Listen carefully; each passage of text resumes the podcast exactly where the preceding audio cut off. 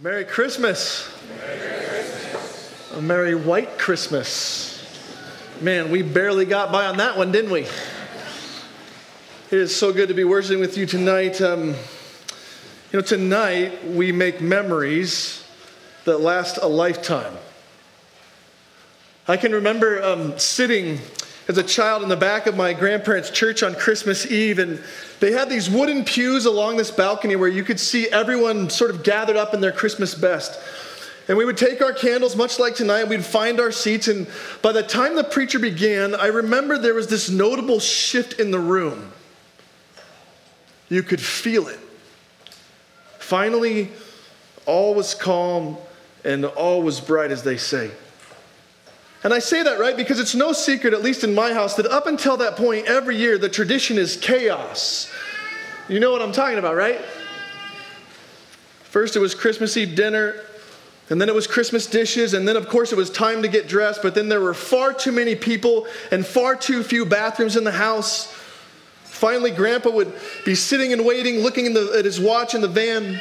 My brothers and I poking each other in the back seat. Grandma would be taking her time, trying to find her purse, get her pearls just right. And then we would white knuckle it, if we were lucky, on snow-packed roads instead of black ice all the way to church. But at a young age, I can't articulate it. But as we sat down and we heard the story again, and we sang the familiar carols, I knew there was something exceptional taking place among God's people. It was an experience that I can only describe to you as being overwhelmed with peace. And so tonight, as we dive in one more time to the scriptures, I want to invite you into that space with me. We've been in this series at Spring Hill, um, looking at these names of Christ uh, in the book of Isaiah. And now that we've come to Christmas Eve, we come to this final name that I think is perfect for tonight's lesson. And it uh, comes to us from Isaiah 9. We're going to read verses 6 through 7. And we come to this name that is Jesus, who is our Prince of Peace. But as we jump in, here's my Christmas question for you When was the last time you truly experienced God's presence and His peace in your life? Pray with me and we'll jump right in. God, we thank you for this night, Lord. We praise you for the gift of a Savior, a Son born to us, a child given to us. And Lord, while we come to this, this time every year, this, this same story, we revisit, revisit the same tradition, God, we pray that you would make it fall afresh on us again this night. Lord, that you would change us by your word now. In Jesus' name, all God's people said. Amen. Isaiah 9, verses 6 through 7.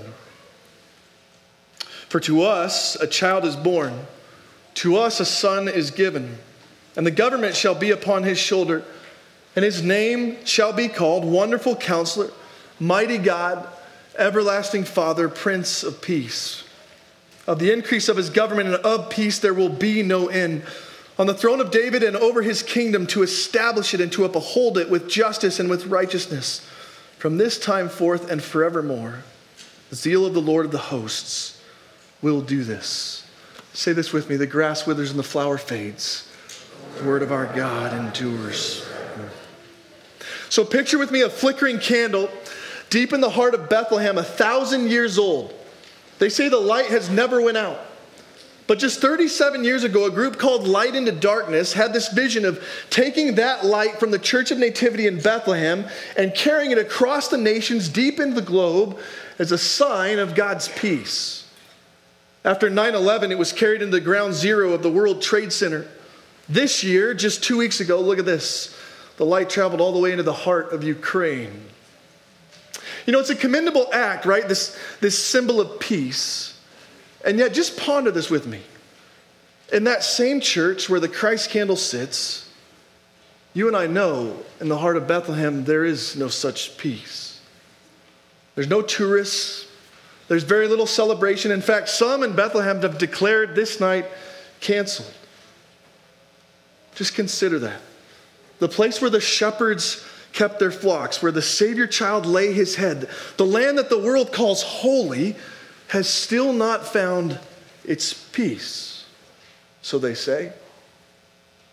And I feel like this begs a question, right? And that is who is this Prince of Peace then in a world full of turmoil and strife that we've come to worship tonight? You know, we don't have to think globally. We can just look inside our own homes, inside of our own hearts. There is a longing for an answer to that question in every heartbeat in this room. How do I find peace? See, but it's somewhat ironic, right? That word peace is like the word of this season. We talk about it all the time. Those five letters are hanging somewhere in our homes right now. And yet, at the same time, few in this life will fully experience the essence of what it is to have peace. I love how a pastor said it many years ago. He said, You know, Jesus came for the sole purpose of giving us peace, and, and yet for six weeks out of the year, for some reason, we do everything in our power to make chaos. That word peace in the Hebrew is shalom. It's long been the greeting of the Hebrew people. Shalom aleichem, peace be upon you. In fact, it's the greeting of many languages, this peace. And when we hear that word, right, we think in terms of, of, of, of the cancellation of, of war, the, the absence of, of chaos, peace treaties. But tonight, I want you to know that when Jesus was born, he came to give you a peace that is much much more than that. To put Brian's words into the pulpit, ponder this with me. Jesus is our peace. Look again at how the Christmas story begins. Look at this up on the screens, Luke 2:13. And suddenly there was a with the angel a multitude of the heavenly hosts praising God and saying, "Glory to God in the highest, and on earth peace among those with whom he is pleased." See, that is the word of Jesus' birth, right? And yet it wasn't just the announcement of his arrival, it was also some of the last words Jesus spoke before his death. Look at this in John 14. He said, Peace I leave with you, my peace I give to you, not as the world gives, do I give it. Again, when we hear peace at Christmas time, I think we, we think about the end of something, the, the ceasing of turmoil, the end of war, the, the conclusion of suffering, settled chaos. And yet, Jesus tells us that the peace he gives is nothing like the world thinks it is. It is a peace without end. You know, years ago, I spent the entire semester as a chaplain in the emergency room of a regional hospital. And many times in the middle of the night, my pager would go off, and I would walk into this chaos with no context. One of the things that stuck out to me was how some of the, the worst people and the worst of trauma could carry this peace about them while others who were in the smallest of predicaments would, would all but lose their minds as though the world was coming to an end. And somewhere along the way, it dawned on me that this peace is not so much the absence of chaos, but rather it's a gift that transcends chaos. Let me just share with you an, an inconvenient truth tonight. I, I want to shatter our hallmark image of Christmas. But I think we get this picture in our minds of like this soft snow and a warm, cuddly blanket with this child laying ever so peaceful in a manger. But we know better, right? Like the circumstances of Jesus' birth were anything but peaceful. I mean, any woman who's been in labor knows that, right? If you've been uh, in the delivery room as a man, like that is not the word that you would use to describe the situation. But add to that, Jesus is born at the same time that this king, King Herod, is calling for the death of children. See, things aren't that different. He wanted this Christ child dead, right? It was a horrific scene. The Bible talks about inconsolable wailing in the night. There was nothing peaceful about it. And yet, and yet, the Prince of Peace had come.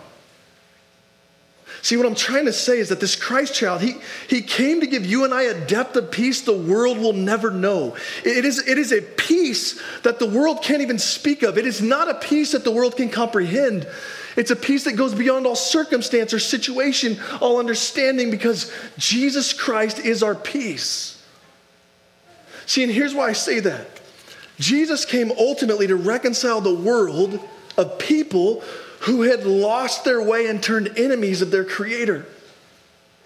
I came across this profound thought last week. You know, that is that when you and I were born, God put this instinct in us to look for the one who is looking for us, right? Baby is born, wailing. What is that child born to do in that moment? She's looking for her mother, right? And the minute that she finds her, all is well, peace in the delivery room.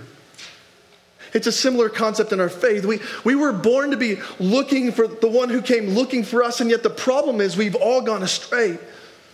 You know, we live in this day and age where we roll over in the morning, and the first thing we do is look at our phones, looking for something, looking for us to find some sense of solace or peace.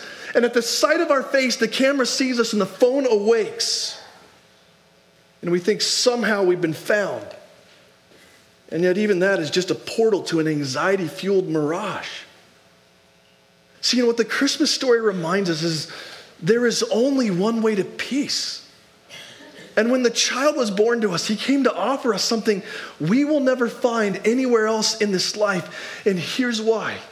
Unlike all the other children looking for their mother, this child is the face of God come looking for us. Ponder that. The root of our anxieties and our worry, our, our conflict, turmoil, war, the solution is only found when we give our life to Him. It's not a peace that the world promises. You won't find the solution in your busyness or your distractions. You can't find peace in your addictions or with more money or a new job or yet another therapist. You can't find it by laboring for that perfect Christmas morn once more. No, inside of all of us, right, is this God shaped hole. And though we try to fill it with all the temporary things of this life, only Jesus can fill that gap. That is the reason that a candle in silent night changes the room. I came across an interview recently of a well known country artist. He said long before he hit the big leagues, he would travel gig to gig across the country. Most of his performances early on were in bars. And he said these places were often quite dangerous as the night went on. And somewhere along the way, one December night, his band had found themselves in quite the precarious situation. He said this fight broke out among the crowd. The room was out of control. Things were flying all over the place. And on a whim, he decided to play Silent Night on his guitar. And he said it transformed the room. All is calm, all is bright, sleep in heavenly peace. From that moment forward, he said, without fail, if a fight broke out, even in the middle of July, he'd start singing that song. And he said the crowd would be subdued. See, somehow this reminder of this Prince of Peace quite literally changed the room. People would start hugging each other, he said. They would fall on their knees weeping. Why is that? Maybe it was nostalgia. But ultimately, Christmas reminds us that the desire for peace in all of us is really a desire for Christ. So tonight, as we sit still in this world that seems lost in chaos and drenched in conflict, caught in turmoil, I remind you this isn't just another quaint tradition, another year to hold your candle. Tonight, we join with millions around the world in every situation imaginable.